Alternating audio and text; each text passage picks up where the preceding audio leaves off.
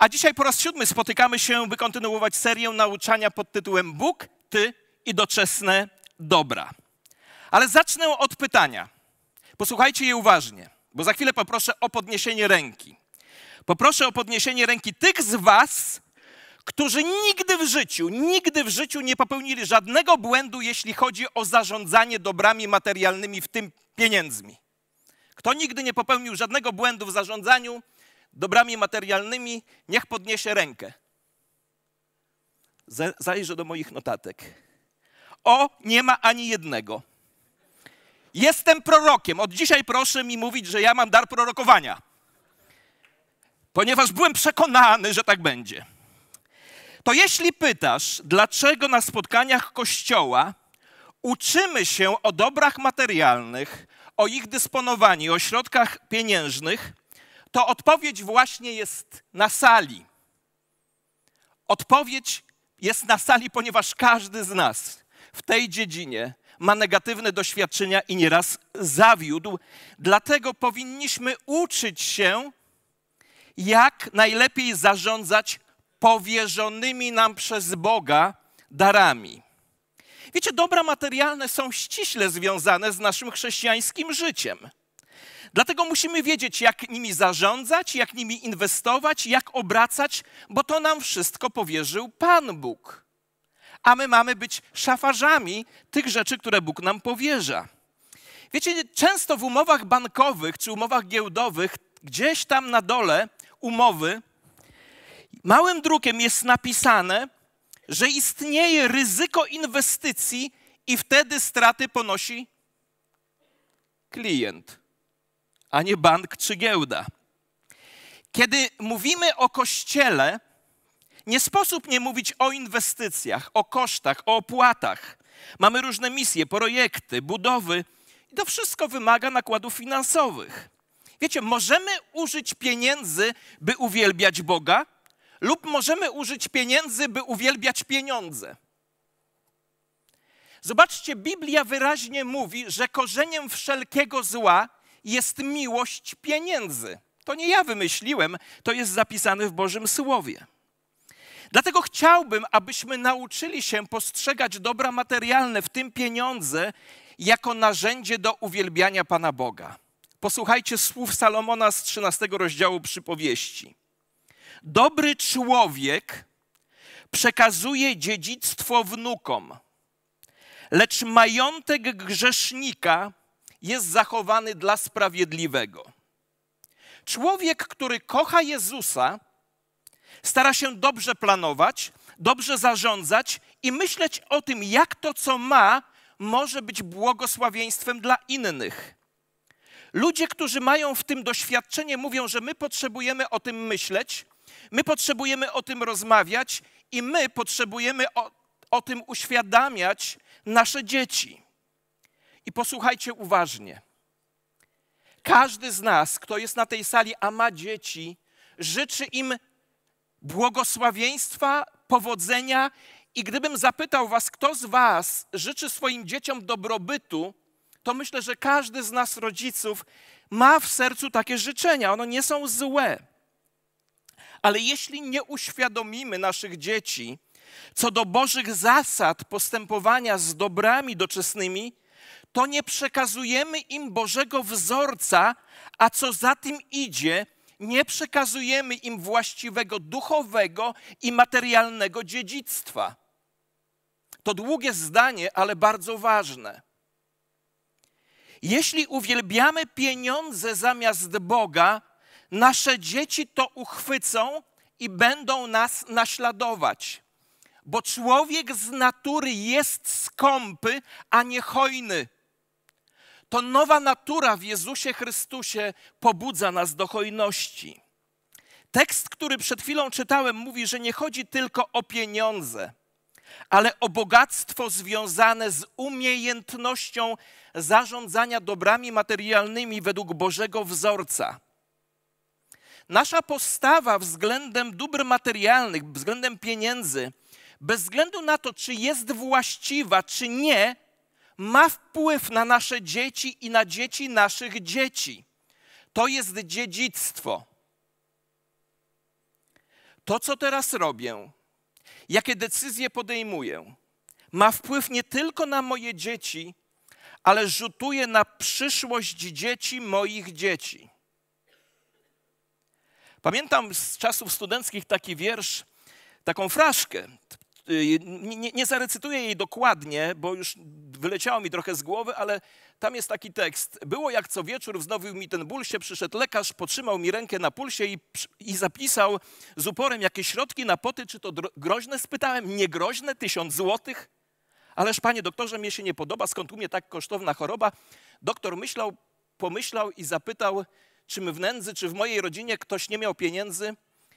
I posłuchajcie końcówki. Ten człowiek mówi tak, mój dziad po pradziadku już to miał, że nie miał. I tak z mężczyzny to szło na mężczyznę, aż zaraziliśmy calutką ojczyznę.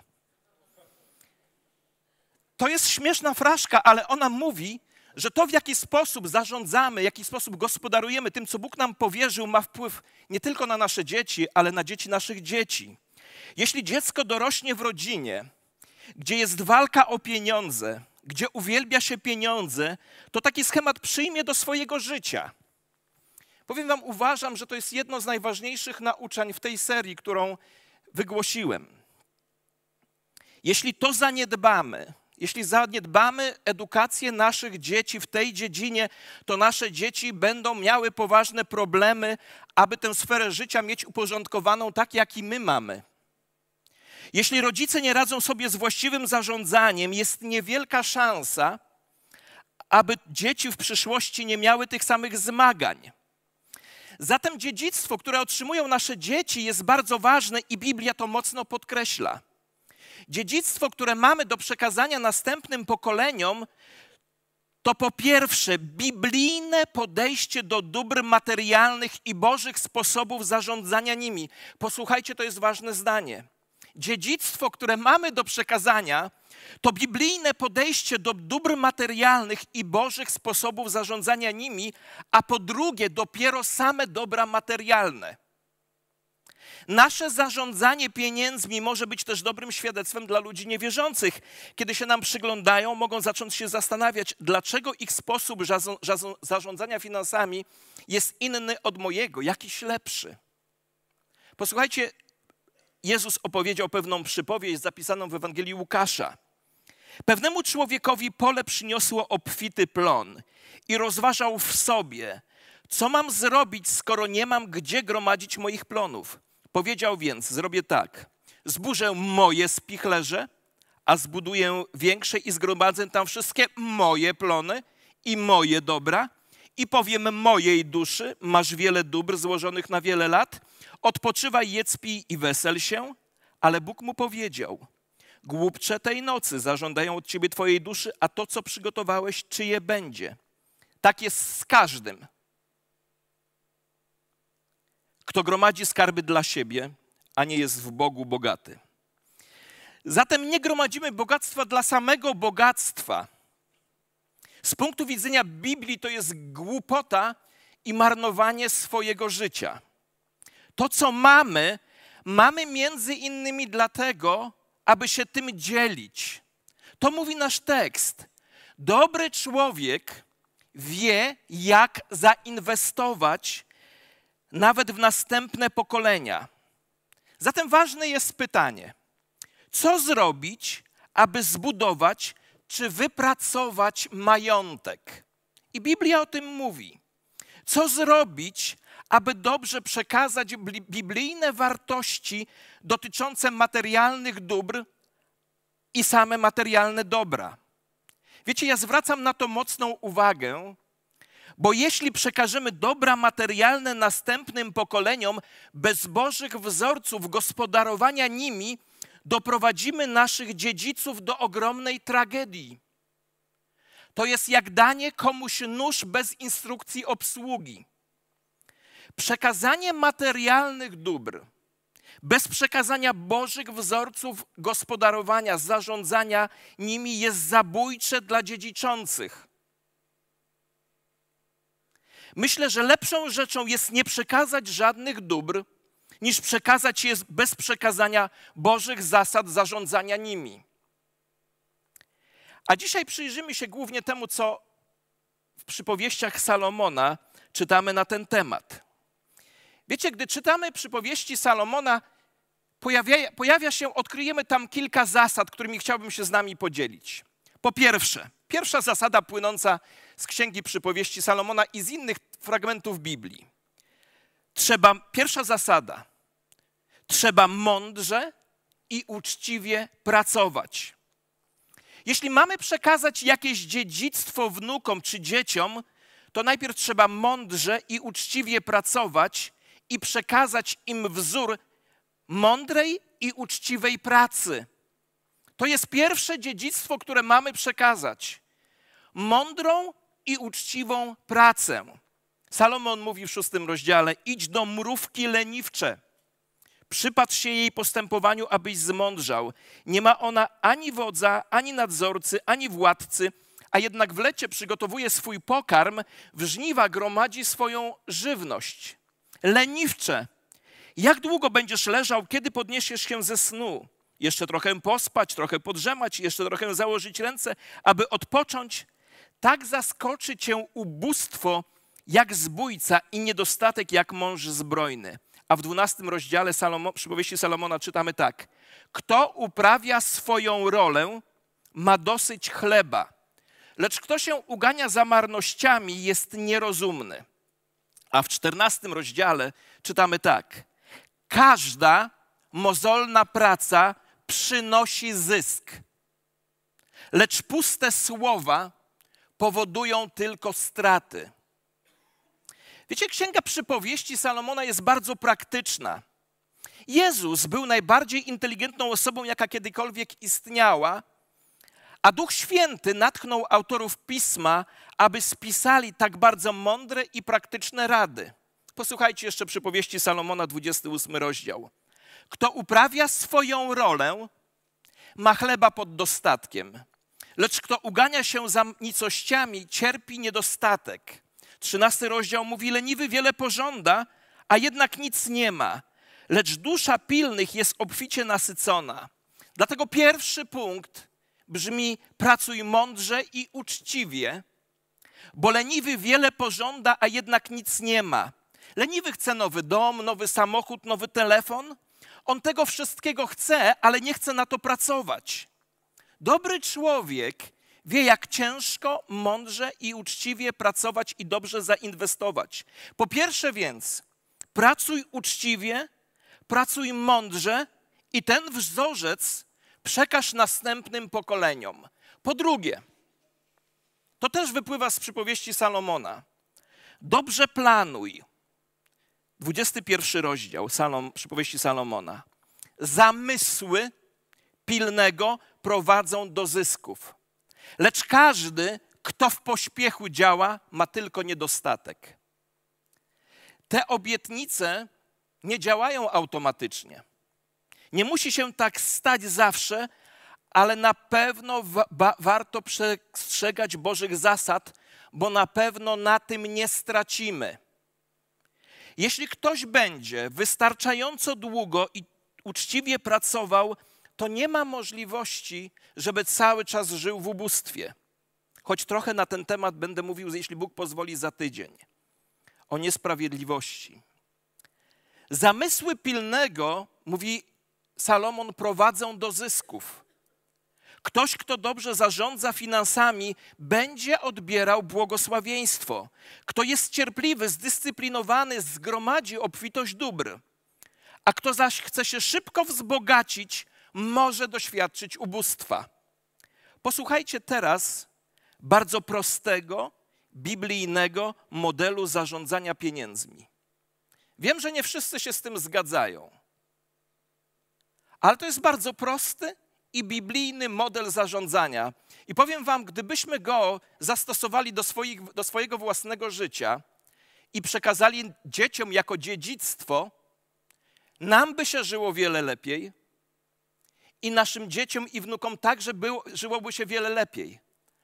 Ale myślę, że z powodu niewiary, że to działa, że Bóg działa, sami nie stosujemy tego wzorca, a jak go nie stosujemy, to go trudno przekazać. Posłuchajcie, to jest prosty biblijny wzorzec. Biblijna zasada polega na tym, że, że jeśli zrobimy, zarobimy jakieś pieniądze, to należy z nimi zrobić trzy rzeczy w następującej kolejności. Trzy rzeczy w następującej kolejności. Najpierw dajemy. To pierwsze. Po drugie, potem oszczędzamy, odkładamy. A na koniec wydajemy. To jest prosty biblijny wzorzec. Najpierw oddajemy Bogu to, co się do niego, jemu należy. Potem odkładamy, a potem dopiero wydajemy na koniec. Jeszcze raz. Najpierw dajemy, potem odkładamy, oszczędzamy, a na koniec wydajemy. A co my zazwyczaj robimy? Gdy nam wpadną jakieś pieniądze? Po pierwsze, wydajemy. Ale to nie jest biblijny wzorzec. To nie podoba się Bogu i to nie jest mądre. Najpierw dajemy, potem część oszczędzamy i na koniec zaczynamy wydawać. To jest właściwa kolejność. I podam nam, bo i sobie, dwa proste modele warte zastosowania. Pierwszy model podstawowy 10, 10, 80. Tak go nazwałem. 10, 10, 80. 10 oddajemy, 10% oszczędzamy, 80% wydajemy. To jest model podstawowy. To nie jest żaden wysiłek, to jest baza, to jest podstawa. Lepszy jest model 15, 15, 70. Przeliczcie sobie i zobaczycie, jakie błogosławieństwo by było dla naszego życia, gdybyśmy taki model zastosowali. Wiecie, to kolejna fraszka mi się przypomina. Bo Polak, jeśli nie baron czy hrabia, oszczędny jest z dziada pradziada. Owszem, wyda więcej niż zarabia, ale tę resztę odkłada. To nie jest biblijny wzorzec. Biblijny wzorzec jest najpierw oddajemy, potem oszczędzamy, na koniec wydajemy.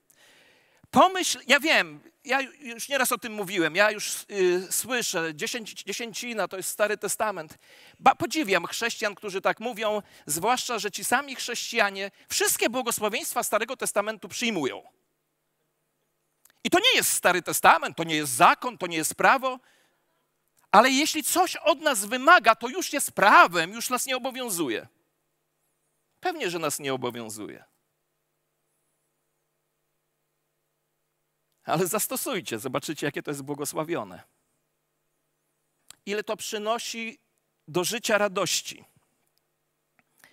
Uczyńmy to jasnym i zrozumiałym dla całej rodziny. Jeśli trzeba, to zapiszmy nasze ustalenia. Pamiętajmy o tej kolejności. Najpierw dajemy, dopiero potem możemy pomyśleć, jaką sumę odłożyć, i na koniec planujemy wydatki. A kiedy wydajemy, to też nie chaotycznie, jak popadnie, ale zaczynamy od priorytetów. Co potrzebują nasze dzieci, jakie wydatki są niezbędne. Co byśmy nie mieli w swoim planie, nie zapomnijmy o najważniejszym, by na początku dać, bo taka jest Boża zasada. Powiem Wam, jakie jest moje podejście do dziesięciny. Ja bardzo lubię dziesięcinę, bo dla mnie to jest zabawa z Panem Bogiem. On sam powiedział: Wypróbuj mnie. No to ja go tak co miesiąc wypróbowuję. Dla mnie to jest niesamowita radocha. Widzieć, jak Bóg odpowiada, jak Bóg błogosławi, jak odpowiada, to nie znaczy, że nie będzie ciężko. To nie działa tak, yy, że dajesz, żeby dostać. Jeśli dajesz, żeby dostać, to nie dostaniesz. Dajemy, żeby dać, bo taki jest charakter Bożej natury. Jeśli masz Bożą naturę, to masz taki charakter. Co byśmy nie mieli w swoim planie, nie zapominajmy o najważniejszym, by na początku dać, taka jest Boża zasada. I powiem, jak, jak, jak jest moje podejście. Ja uważam, że co, co miesiąc dostając pensję, dostaje 10% Bożego. Bóg tam swoje wkłada 10% i mówi: To jest moje, oddaj. Ja po prostu wiem, że to nie jest moje, że to jest Pana Boga i oddaję. Jeśli, to, jeśli bym nie oddał tego, co należy do kogoś, to co bym zrobił? Proszę, głośniej. Więc ja wolę tego nie robić. Z Panem Bogiem lepiej takich rzeczy nie, nie robić. Więc ja dostaję, ja nie wiem jak wy, ale ja w mojej pensji Pan Bóg mi tam jeszcze 10% dodaje. I tylko powiedział, co mam z tym zrobić. Kiedy zacząć? Wiecie, kiedy zacząć? Teraz. i idź powoli do przodu. Bo przypowieści Salomona mówią tak: Łatwo zdobyty majątek maleje, lecz kto stopniowo gromadzi, pomnaża go. Zdobywaj więc powoli, stopniowo, sukcesywnie. Takie podejście dobrze działa. Wtedy możemy zgromadzić majątek dla siebie, dla swoich dzieci i wnuków. Pamiętajmy, zawsze możemy mieć więcej pieniędzy, ale nigdy nie będziemy mieć więcej czasu. Zawsze możemy zarobić więcej pieniędzy, ale nie wyprodukujemy więcej czasu. Jeśli ktoś jest starszy, to przepraszam, ale nie zostało nam wiele czasu. Ale jeśli jesteś młody, a takich ludzi jest większość na sali, to najlepiej zacznij teraz. Idź powoli, ale cały czas do przodu. Dlaczego? Bo zasada 10, 10, 80 czy 15, 15, 70 działa. Nie czekaj więc i zacznij od razu. Jeśli ktoś ma tutaj na sali 25 lat, może sobie myśleć, ja nie muszę tak oszczędzać. Ale ja ci powiem, że powinieneś, bo jeśli teraz zaczniesz, to naprawdę w przyszłości na tym skorzystasz. Zawsze możesz zarobić więcej pieniędzy. Poświęć się teraz, bo nie będziesz miał więcej czasu, a to, co zmarnujesz, nie wróci. Posłuchajcie raz jeszcze. Kto stopniowo gromadzi majątek, pomnaża go. Krok po kroku, cały czas dodajesz. Jeśli będziesz po trosze dodawał, ale systematycznie, to czas sprawi, że w końcu urośnie to do pokaźnej sumy. Nasze życie i nasze środki powinny być w coś inwestowane, bo w tym powinien być progres. Pierwsza więc zasada, która płynie z księgi Salomona i którą jako dziedzictwo mamy przekazać następnym pokoleniom i sobie, to pracuj uczciwie i mądrze. Druga, dobrze planuj i naucz tego swoje dzieci. Trzecia zasada, nie wydawaj w nadmiarze. Nie wydawaj lekkomyślnie. Posłuchajcie znowu Salomona. Popada w nędzę, kto lubi zabawy, a kto lubi wino i olejek, nie wzbogaci się. A inny fragment Salomona mówi tak. Kosztowny skarb jest w mieszkaniu mędrca, lecz głupiec roztrwoni go. Te teksty mówią o tym, że głupcy też coś posiadają, ale oni trwonią to, co posiadają. U mędrca majątek nie przepada, ale mędrzec jest cały, cały czas w jego posiadaniu. Głupiec może przetrwonić wszystko i wtedy nie pozostanie mu już nic do zainwestowania. Za tydzień będę mówił, jak mówiłem, o sprawiedliwości i pokażę, jak to się dzieje, że nie zawsze takie rzeczy działają, ale to inna kwestia. Musimy podjąć decyzję, aby nie być w nadmiarze miłośnikiem przyjemności.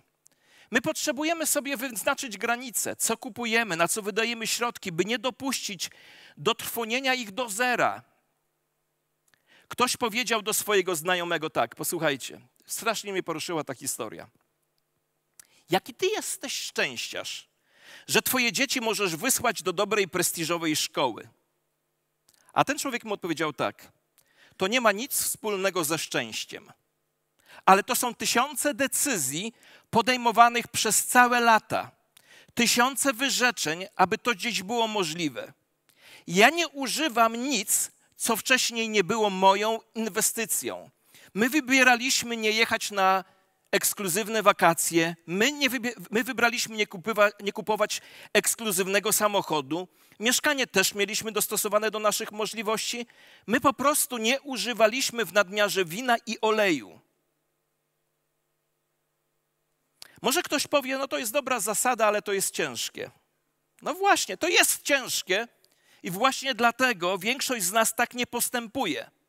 To są nasze decyzje, to jest kwestia tego, co dla nas ma największą wartość. Czy wartość ma tylko to, co dziś i teraz, czy wartość ma też to, co wydarzy się za kilka lat? Często narzekamy, że mamy mało, że nie możemy innym pomóc, że nam nie starcza, a czasami wystarczy tylko mądrze zaoszczędzić. Im wcześniej zaczniemy, tym będziemy mieli więcej, bo czas działa na naszą niekorzyść, jeśli źle zainwestujemy lub w ogóle nie inwestujemy. Ja sobie zdaję sprawę, że niektórzy z Was sobie myślą, no nie, no w kościele o takich rzeczach. A gdzie? W świecie? Pogrążonym w materializmie i w chciwości? Biblia dużo na ten temat mówi. Jezus w swoich nauczaniach poświęcił ogrom czasu, żeby nas tych rzeczy nauczyć, bo wiedział, że będziemy z tym się zmagać i chciał, żeby nam było lżej. My potrzebujemy też dawać. Mieć w pogotowiu środki, które będziemy mogli dać, przekazać na misję, różne projekty, służyć naszej lokalnej społeczności, może komuś coś kupić. Jeśli nie mamy oszczędności, to w zasadzie nie mamy czym dysponować. Pracuj uczciwie, miej plan, zacznij ten plan realizować teraz. Bo jeśli przetrwonisz wszystko, co dał ci Bóg, to nie będziesz miał co zainwestować. Pamiętacie? Nie tak dawno mówiliśmy o tym, żeby cieszyć się tym wszystkim, co Bóg nam dał. Tylko w naszych potrzebach musimy zachować umiar i zachować szczególną ostrożność. Kilka pytań dotyczących tego, jak nabywać, co kupować i jak wydawać pieniądze. Pozadawajmy je sobie, gdy robimy jakieś zakupy. Pierwsze pytanie: czy jestem przygotowany na to, aby to kupić? Drugie pytanie: czy czasem nie idę na kompromis w stosunku do czegoś, co Bóg mi objawił, co kazał mi zrobić lub czego nie kazał mi zrobić? Czy to nie sprzeciwia się Bożej woli dla mnie? Czy modlę się o to, jak i ile wydawać? Moja żona ma taką torbę z napisem, jak tam jest? Panie Boże, pozwól mi, żebym kupiła tylko to, po co przyszłam tu do sklepu. To jest jedna z tych niewysłuchanych modlitw. Bo to od nas zależy, czy ona będzie wysłuchana. Czy rozmawiamy o swoich planach, wydawaniach z pieniędzmi z innymi, bo to też może być pomocne. Posłuchajcie jeszcze raz tych zasad. Pracuj mądrze i uczciwie. Dobrze planuj, nie wydawaj w nadmiarze, nie wydawaj lekkomyślnie. I czwarte, bądź świadom konsekwencji finansowych, zobowiązań i decyzji i naucz tego dzieci. Jeszcze raz, bądź świadom konsekwencji finansowych, zobowiązań i decyzji i naucz tego dzieci. Salomon mówi tak: Bogacz panuje nad nędzarzem lecz dłużnik jest sługą wierzyciela. Dłużnik jest sługą wierzyciela. Ta druga część tego wiersza powinna nam dać dużo do myślenia, zanim podpiszemy jakieś papiery i staniemy się dłużnikami. Dłużnik jest sługą wierzyciela. Pamiętam, jak mając kredyt mieszkaniowy, zadzwoniła do nas pani z banku, chociaż go spłacaliśmy regularnie, że przyjdą do domu i obejrzą nasz dom. Wiecie, to wierzyciel chciał zajrzeć, bo czuł się, że panuje nad nami. Cokolwiek jesteśmy dłużni, to spoczywa na nas obowiązek oddania i będzie się to za nami ciągnąć i musimy być tego świadomi. Jako chrześcijanie musimy być uczciwi i oddać dług, nawet jeśli go nie ma na papierze. Biblia mówi, abyśmy nie byli niewolnikami nikogo i niczego. Więc zaciąganiem długów trzeba bardzo skrupulatnie przemyśleć. Karty kredytowe, branie zakupów na raty. Tu bardzo często popełniamy wiele błędów, nie przewidujemy konsekwencji. Jeśli zaciągniemy długi, to będzie nam ciężko odkładać, zaoszczędzić i również będzie nam ciężko cokolwiek dać. Wiecie, bardzo często przyczyną naszych długów jest styl życia zdominowany przez strach i martwienie się. Pomagając innym dobrze zarządzać pieniędzmi, pomagamy im lepiej cieszyć się wolnością, cieszyć się życiem. Po to tu o tym mówimy. Pomagamy uzyskać lepszą satysfakcję z życia. Wiecie, długi sprawują nad nami kontrolę. Długi jak gdyby nas posiadały. Jeśli staniesz się niewolnikiem długów, nie będziesz człowiekiem wolnym. Nie bądź chciwy. Żyjemy w świecie, gdzie narasta materializm, gdzie narasta miłość pieniędzy. My nie możemy koncentrować się tylko na rzeczach i przedmiotach i gromadzić ich więcej i więcej. Posłuchajcie raz jeszcze Salomona. Nie trudź się, aby zdobyć bogactwo. Zaniechaj takiej mądrości. Gdy na nie skierujesz swój wzrok, znika, bo przyprawia sobie skrzydła jak orzeł, który ulatuje ku niebu. Pragnienie bycia bogatym za wszelką cenę jest złym pragnieniem. Nasze pragnienia powinny być przepełnione Bożą wolą. Być szczodrym, dzielić się z innymi, pomagać innym. Ci, którzy chcą być bogaci, apostoł Paweł mówi, wpadają w pokuszenie, w liczne sidła, bezsensowne, szkodliwe porządliwości, które pogrążają ludzi w zgubę i zatracenie. Albowiem korzeniem wszelkiego zła jest miłość pieniędzy. Niektórzy ulegając jej zboczyli z drogi wiary i uwikłali się sami w przeróżne cierpienia. My nie mówimy, idź, pracuj ciężko i zarób dużo pieniędzy, abyś miał dużo pieniędzy. Zaniechaj takiej mądrości. Po pierwsze, pracuj mądrze i uczciwie i to dziedzictwo przekaż swoim dzieciom. Po drugie, dobrze planuj i tego naucz swoje dzieci. Po trzecie, nie wydawaj w nadmiarze, nie wydawaj lekkomyślnie i tego też naucz swoje dzieci. I po czwarte, bądź świadom konsekwencji finansowych zobowiązań i decyzji. I to tego naucz swoje dzieci. I już ostatnia rzecz. Dawaj hojnie i naucz tego swoje dzieci. Salomon mówi tak, posłuchajcie. Jeden daje hojnie, lecz jeszcze więcej zyskuje. Inny nadmiernie skąpi i staje się uboższy. Kto jest dobroczynny, będzie wzbogacony. To jest z Bożego Słowa. A kto innych pokrzepia, sam będzie pokrzepiony. W innym miejscu Salomon mówi tak: Czcij Pana darami ze swojego mienia i z pierwocin wszystkich swoich plonów. I będą Twoje stodoły wypełnione ponad miarę, a Twoje prasy opływać będą w moszcz. Przypomnijmy raz jeszcze. Dobry człowiek przekazuje dziedzictwo wnukom, lecz majątek grzesznika jest zachowany dla sprawiedliwego. Wiecie, wszędzie jest tutaj opisana postawa szczodrości, hojności to jest tutaj wszędzie. Gromadzenie majątku, aby być więc, mieć więcej majątku, nie jest mądre, ale gromadzenie majątku, by być hojnym i pomagać innym i przekazać dziedzictwo, to jest mądrość. Wiecie, wraz ze wzrostem zarobków i wraz ze wzrostem gromadzenia dóbr powinna w nas wzrastać hojność. Ale z drugiej strony, posłuchajcie tego zdania. Jeśli ktoś nie jest hojny, gdy jest biedny, to nie stanie się hojny, gdy będzie bogaty. Jeśli ktoś nie jest hojny, gdy jest biedny, nie stanie się hojny, gdy jest bogaty. Ta, to tak nie zadziała. My potrzebujemy się uczyć hojności. Od kiedy? Od zaraz, w każdej sytuacji. Jeśli trudno ci dać trochę, to także będzie ci trudno dać więcej.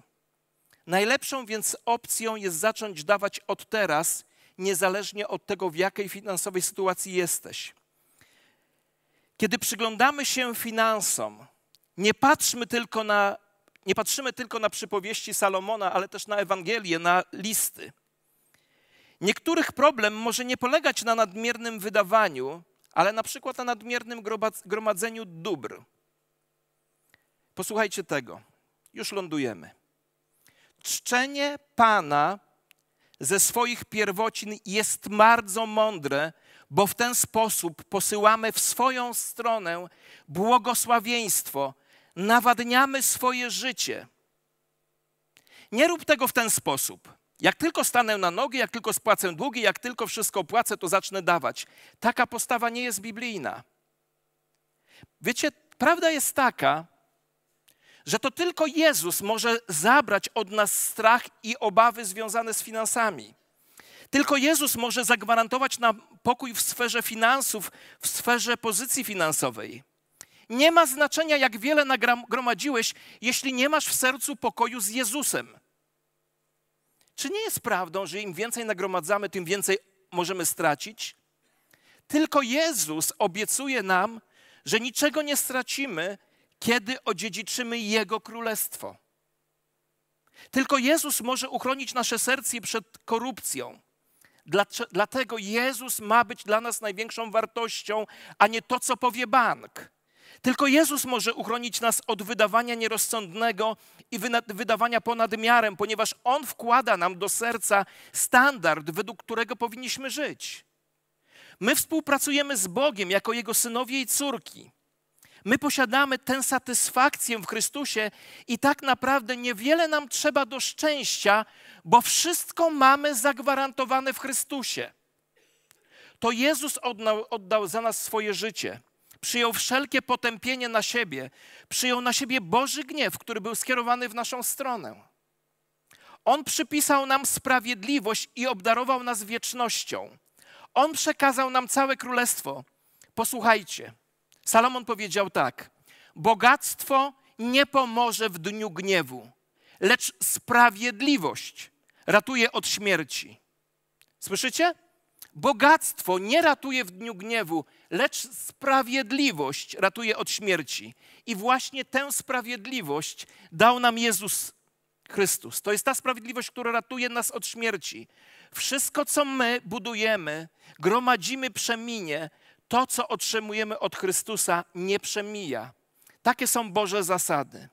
I jeszcze raz to powiem. Być może sobie myślisz, to nie jest miejsce, Kościół to nie jest miejsce na mówienie o takich rzeczach. Ale właśnie Kościół jest takim miejscem. Powiem Wam, że lepiej by mi się żyło i lepiej każdemu z nas by się żyło, gdybyśmy przyjęli te zasady do serca. Po pierwsze, uczciwie i mądrze pracuj. Po drugie, naucz się właściwego zarządzania. Po trzecie, bądź mądry w gromadzeniu tych wszystkich rzeczy. Po czwarte, dziel się z innymi i przekaż to dziedzictwo swoim wnukom, swoim dzieciom, następnym pokoleniom, pamiętając, że wszystko, czego potrzebujesz, jest w Jezusie Chrystusie. Słuchajcie, to są proste lekcje. Czasami, gdy je mówię do siebie, myślę sobie, człowieku, zacznij stosować to, co wiesz. Zacznij stosować to, co wiesz. Bo Słowo Boże niestosowane nie przynosi zmiany. Ale jeśli jest zastosowane, to zmianę przynosi. I po to się tutaj tego wszystkiego uczymy, żeby w naszym życiu nastąpiła głęboka Boża zmiana. Posłuchajcie raz jeszcze, czego musimy się nauczyć i co mamy przekazać następnym pokoleniom. Po pierwsze, mądrej i uczciwej pracy. Po drugie, dobrego planowania. Po trzecie, nie wydawania w nadmiarze. Po czwarte, świadomości konsekwencji naszych finansowych zobowiązań i decyzji. I po piąte, hojności. Jeśli te pięć rzeczy w tej dziedzinie zarządzania będą naszymi fundamentalnymi rzeczami, to nam się będzie żyło lepiej. A jeśli uświadomimy sobie na koniec, że wszystko, czego potrzebujemy, mamy w Chrystusie Jezusie i że bogactwo do niczego nie, się nie, nie pomoże nam w niczym, jeśli chodzi o zbawienie, a tylko sprawiedliwość, którą mamy w Chrystusie Jezusie, wówczas będziemy ludźmi hojnymi, ze spokojem patrzącymi w przyszłość, czego sobie i Wam z całego serca życzę. Pochylmy nasze głowy w modlitwie.